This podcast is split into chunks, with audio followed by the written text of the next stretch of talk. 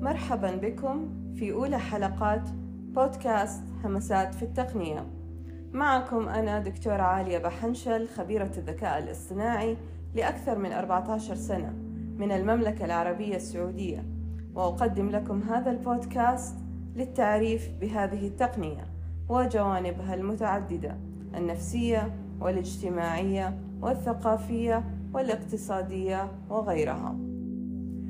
أحببت أن أبدأ هذا البودكاست بأهم قضية في نظري والتي تعد من أكبر الصعوبات حاليا في عصر التقنية الحديثة والتقدم ألا وهي التعاطف. قد تتساءلون ما هو دخل التعاطف في التقنية؟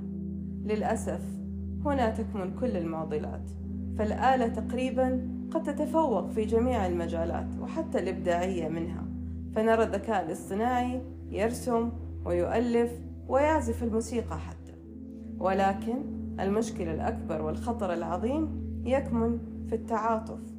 فلا يمكن للآلة أن تتعاطف وتحلل المشاعر والظروف والدوافع التي يتخذ بناء عليها الإنسان القرارات. ولا يمكنه الفصل بين القدرة والسماحة في التعاملات. فأنا كإنسان هل سأعامل الضعيف أو اليتيم بنفس الطريقة التي سأعامل بها القوي؟ الذي نشأ في ظروف أفضل؟ كيف للآلة أن تفرق؟ وما هي المعطيات التي سأزود بها الآلة ليتعلم منها؟ هل كل صدمات الطفولة باختلافاتها مثلا؟ وكل البيئات الثقافية والعادات الموروثة؟ بالتأكيد لا، على الأقل حاليا. ولنفهم المشكلة بشكل أوسع، أعتقد أن مشكلة التعاطف بدأت بالفعل عندما بدأ الإنسان نفسه يعامل كأنه مجرد آلة ورقم ضمن منظومة غير معترف باحتياجاته النفسية والمعنوية مما ولد بيئات سامة وغير صحية يتنافس فيها الإنسان بشكل لا إنساني في سبيل الحصول على الفرصة التي لا طالما انتظرها والتي ستجعله أكثر وحدة لأنه لن يجد من يتعاطف مع نجاحه أو يفرح لفرحه فالكل بات حزينا. الساقط والناجح على حد سواء وذلك بسبب قلة التعاطف فالساقط في سباق النجاح سيلقى العتب واللوم والتأنيب ولن يجد التعاطف والدعم الذي. الذي يحتاجه والناجح سيحصل على التأييد المؤقت المزيف ليعود وحيدا موهما نفسه بالانتصار على حساب الآخرين في حين عندما يتواجد التعاطف بين البشر ستجد القوي يساعد الضعيف ويأخذ بيده لينهض وينضم له في صفوف الناجحين الأقوياء.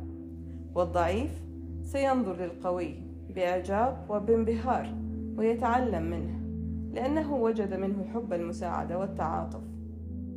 فلا تستهين بكلمة طيبة قد تغير مصير فرد واحد على الأقل في هذه الحياة. وللعودة لموضوع حلقتنا نعم التقنية تتقدم وكل شيء يتغير ولكن الأهم والمهم هو كيفية تغيير الصورة النمطية للتقدم بأنه واقع قاسي ووحيد وبارد وخال من التعاطف. فعلى سبيل المثال رأيت الكثير ينتقد تجديد هوية الخطوط الجوية السعودية لتعود للشكل القديم منذ تأسيسها بحجة أنه غير معاصر ولا يواكب التقدم. بينما الشعار يذكرنا نحن جيل الثمانينات بالدفء واللحظات الجميلة والرقي والجمال في التعامل والأسلوب. نعم التقدم والنجاح لا يعني القسوة والجفاء بأي شكل وأي صورة والتقدم بمعناه الصحيح يعني كيف بالإمكان تقديم أفضل خدمة كموظف أو مدير أو مصمم أو ريادي للمستفيد بكل أطيافه. وبوضع الاختلافات الثقافية والعمرية والديمغرافية والاجتماعية في الحسبان. وأن يكون على عاتقنا أن لا نقدم أي خدمة تقنية إلا وقد اختبرناها على جميع الأصعدة وبشتى السيناريوهات. ولا يخلق الإنسان عالم ولكن يتطور شيئا فشيئا حتى يصل لما نطمح له من كمال. والكمال لله وحده. ولكننا نجتهد لأنه من الأمانة والإحسان في العمل الذي أمرنا الله بها سبحانه وتعالى. ويظل التقييم للخدمات التقنية والغير تقنية هو السلاح ذو الحدين من قبل المستفيد.